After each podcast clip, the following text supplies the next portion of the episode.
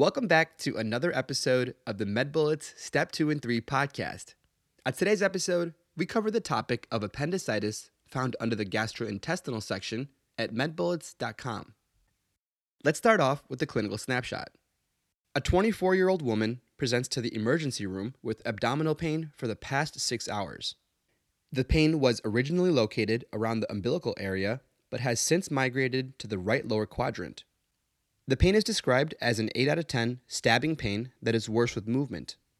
Her past medical history is unremarkable. A physical examination demonstrates tenderness of the right lower quadrant with moderate guarding.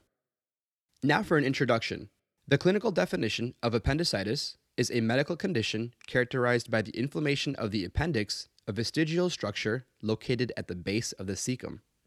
It's one of the most common causes of the acute abdomen. With respect to demographics, this condition most commonly occurs during the second and third decades of life. Incidence of appendicitis is about 233 per 100,000 and highest in the 10 to 19 year old age group. Now for the pathogenesis of the condition. The process involves initial inflammation of the appendiceal wall, followed by local ischemia, perforation, leading to abscess development or generalized peritonitis. Obstruction of the appendix is the proposed primary cause. This can be due to fecaliths, which are hard fecal masses, calculi, lymphoid hyperplasia, which is more common in the young, infectious process, or a benign or malignant tumor. Obstruction of the appendix leads to an increase in luminal and intramural pressure, leading to the thrombosis and occlusion of the small vessels in the appendiceal wall and stasis of lymphatic flow. Subsequently, bacterial overgrowth occurs with predominantly aerobic organisms. The engorged appendix stimulates the visceral afferent nerve fibers at the T8 to T10 level, leading to the initial central or periumbilical abdominal pain. The latter localized pain at the right lower quadrant occurs due to inflammation of the adjacent parietal peritoneum. Now let's discuss the presentation of appendicitis. Symptoms include abdominal pain, which is initially periumbilical pain with migration to the right lower quadrant, anorexia, nausea, vomiting, diarrhea, and indigestion. Again, know the specific abdominal pain pattern, initially periumbilical, then migration to the right lower quadrant, associated with appendicitis. On physical exam, a patient may have fever, McBurney point tenderness, Rovsing sign, which is pain in the right lower quadrant with palpation of the left lower quadrant, Psoas sign, which is associated with retrocecal appendix and describes right lower quadrant pain with passive right hip extension. Also, obturator sign. This is right lower quadrant pain with right hip flexion followed by internal rotation. Now let's discuss diagnostic studies. The general approach is that diagnosis is often based on clinical presentation and supported with imaging. Helpful imaging includes abdominopelvic computed tomography with IV contrast. This is the preferred test in patients suspected with appendicitis as it has the highest diagnostic accuracy when compared to other imaging modalities. Positive findings include wall thickening greater than 2 millimeters, periappendiceal fat stranding, appendiceal wall enhancement, appendicolith, and enlarged appendiceal double wall thickness greater than 6 millimeters. Ultrasound is the preferred test in children and pregnant women due to its lack of ionizing radiation and IV contrast and can be performed at bedside. Results may be variable and they're largely patient and operator dependent.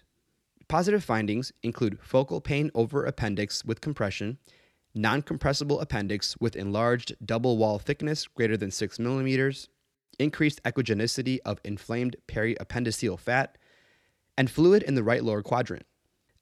Magnetic resonance imaging, or MRI, is indicated for pregnant women or older children who can tolerate it. Other helpful diagnostic studies would be a physical exam, in which you can perform a digital rectal exam to rule out other conditions, and a pelvic examination for women of childbearing age. Other helpful lab studies include a serum pregnancy test, which should be performed in all women of childbearing age prior to imaging that exposes a potential fetus to radiation, and to rule out other causes of acute abdomen. Also, a white blood cell count with differential. In the case of appendicitis, you'll often see a leukocytosis with left shift. Surgical exploration for this condition is rare but indicated in a minority of patients with high clinical suspicion with imaging studies that are either negative, undiagnostic, or unavailable. Differential diagnoses to keep in mind for appendicitis include ectopic pregnancy, in which case the differentiating factor will be a positive urine pregnancy test and perhaps positive pelvic ultrasound findings. You should also consider ovarian torsion, in which case the differentiating factor will be that it appears on CT imaging. Consider renal colic, which would also appear on CT of the abdomen, but it will generally present with hematuria. In the case of a psoas abscess, the patient will have pain to palpation, pain with stretching of the psoas muscle, and it would also be diagnosed with CT. Epiploic appendagitis mimics appendicitis and diverticulitis. This condition would present with tenderness to palpation, and you treat symptomatically. This one is also diagnosed with CT. A final and very common differential diagnosis is constipation. It will present similarly in pediatric patients, but abdominal radiograph will show stool burden. Now let's discuss treatment. In the case of non perforated appendicitis, appendectomy, whether it's laparoscopic or open, should be performed within 12 hours of diagnosis. The laparoscopic approach is more common. Antibiotics are also indicated, and there is growing popularity with antibiotic alone therapy. In the case of perforated appendicitis with hemodynamic instability, sepsis, free perforation, or peritonitis, the patient should undergo emergency appendectomy irrigation and drainage of peritoneal cavity, and bowel resection if needed. In the case of stable perforated appendicitis, initial non operative management includes IV antibiotics and percutaneous drainage of abscess if present. A rescue appendectomy is indicated for patients who do not respond to antibiotics. Complications associated with appendicitis include appendiceal abscess, perforation, sepsis, peritonitis, hemodynamic instability, and death. Now that we've covered the main learning points of appendicitis, let's try some practice questions. Question number one A 24 year old woman presents to the emergency department with sudden onset of severe abdominal pain. She states that the pain first started around her belly button and then migrated to the right lower abdomen. She complains of nausea and non bloody, non bilious vomiting. The patient's temperature is 101.3 degrees Fahrenheit or 38.5 degrees Celsius. Blood pressure is 109 over 70. Pulse is 88 per minute, and respirations are 15 per minute. On physical examination, there is tenderness at the right lower quadrant with guarding. Which of the following is the next best step in management? 1. Abdominal radiograph. 2. Computed tomography. 3. Magnetic resonance imaging. 4 pregnancy test, or 5. Surgical exploration. The correct answer is 4. Pregnancy test. The patient is presenting with classic features of appendicitis, such as right lower quadrant abdominal pain, nausea, and vomiting. Women of childbearing age should receive a pregnancy test prior to more invasive tests. Clinical signs and symptoms of appendicitis include migratory right lower quadrant pain, fever, nausea, vomiting, anorexia, rebound tenderness, and guarding. CT is the preferred modality to increase the diagnostic specificity for appendicitis.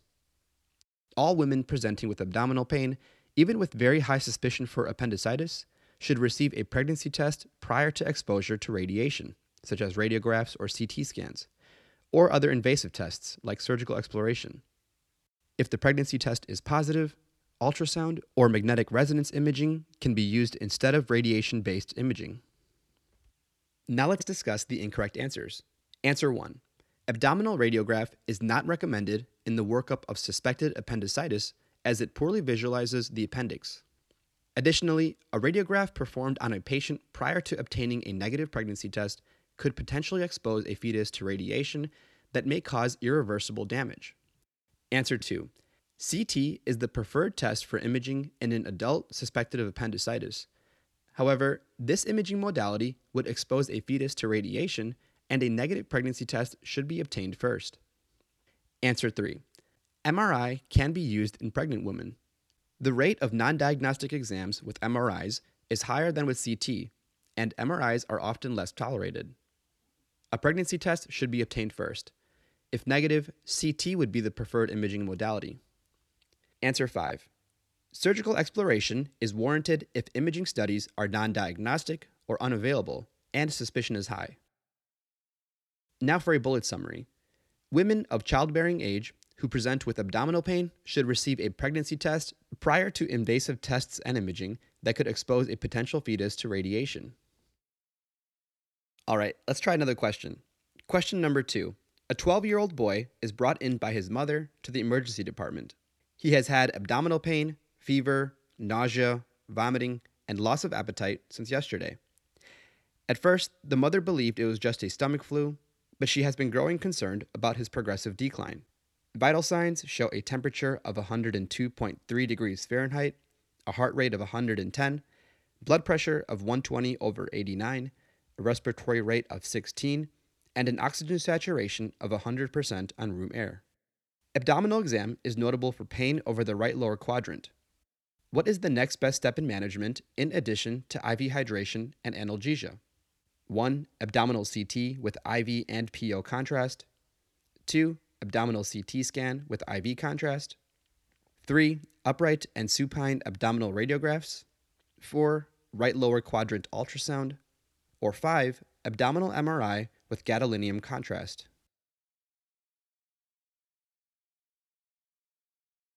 The correct answer is 4. Right lower quadrant ultrasound. This patient presents with signs and symptoms concerning for appendicitis. Diagnosis should be approached first with a right lower quadrant ultrasound, with every attempt made to avoid radiation to pediatric patients. Acute appendicitis occurs as a result of obstruction of the appendiceal orifice. This blockage leads to fluid buildup and increased intraluminal pressure. The increased pressure eventually causes decreased venous outflow, leading to edema and possibly ischemia. Over time, this process can lead to appendiceal rupture and peritonitis. Diagnosis in the pediatric population should first be attempted through a right lower quadrant ultrasound. If this does not yield a diagnosis, additional imaging with abdominal CT scan is appropriate.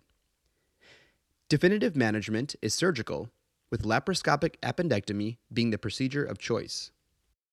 Leung and Sigalet discuss the acute abdomen in children they comment that appendicitis is the most common cause of acute abdomen in the 12 to 18 year age group. Analgesics were conventionally discouraged as these interfered with the ability of serial abdominal exams to guide therapy. However, these authors discussed how this practice has now given way to pain control.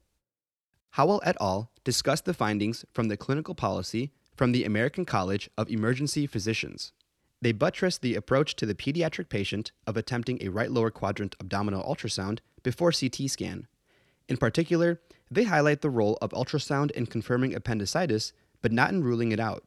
This is a reflection of a high positive predictive value, but relatively poor negative predictive value of ultrasonographic findings in acute appendicitis. Illustration A on medbullets.com is an ultrasound showing markedly dilated appendix with thickened wall consistent with acute appendicitis. Illustration B shows an abdominal CT scan showing a markedly dilated appendix and fat stranding consistent with acute appendicitis. Now let's discuss the incorrect answers. Answers 1 and 2. Abdominal ultrasound should be attempted to confirm acute appendicitis before exposing pediatric patients to ionizing radiation. Answer 3. Abdominal plain films would be a poor diagnostic modality for suspected acute appendicitis. And finally, answer 5. Abdominal MRI is not routinely employed for the diagnosis of acute appendicitis in pediatric patients. It is used in pregnant patients to spare ionizing radiation to the fetus. And with that, we wrap up today's discussion of acute appendicitis. Hopefully, that was helpful. This is the MedBullets Step 2 and 3 podcast a daily audio review session by MedBullets, the free learning and collaboration community for medical student education. Keep in mind that you can follow along with these podcast episodes by reviewing these topics directly on medbullets.com. You can listen to these episodes on the MedBullets website or mobile app while reading through the topic. If you've gotten any value from the MedBullets podcast thus far, we'd appreciate your consideration in leaving us a five star rating and writing us a review on Apple Podcasts. It'll help us spread the word and increase our discoverability tremendously. Thanks for tuning in. We'll see you all tomorrow right here on the Med MedBullets Step 2 and 3 podcast.